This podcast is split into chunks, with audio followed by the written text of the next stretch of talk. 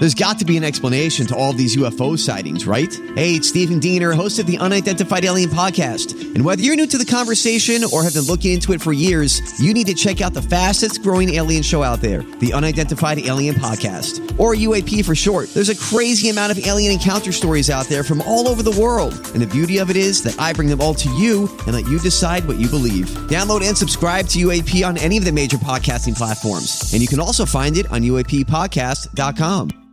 Hi, everybody. This is Adriana Trigiani. I'm the host of You Are What You Read. I have the privilege of interviewing luminaries of our times about the books that shaped them from childhood until now. We get everybody from Sarah Jessica Parker to Kristin Hannah, Mitch Albom, Susie Essman, Craig Ferguson, Rainn Wilson, Amor Towles, you name it, they come, they share. New episodes of You Are What You Read drop every Tuesday on Apple, Spotify, or any major streaming platform wherever you listen to your podcasts.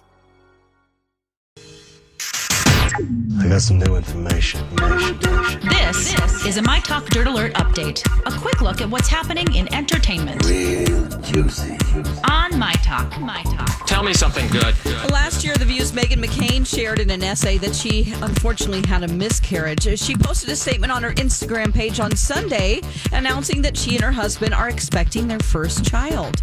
Uh, she said she this was not how she and her family had planned to announce her pregnancy, and she also said that starting immediately she is self isolating, and ABC has set it up for her to be on the View via satellite from her home to limit her interaction with people.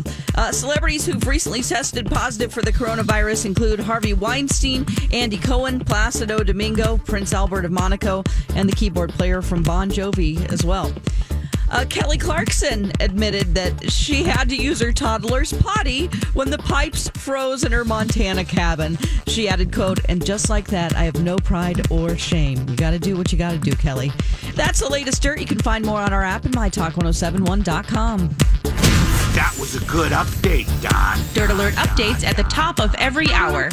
Plus, get extended Dirt Alerts at 820, 1220, and 520. Meet back here in an hour.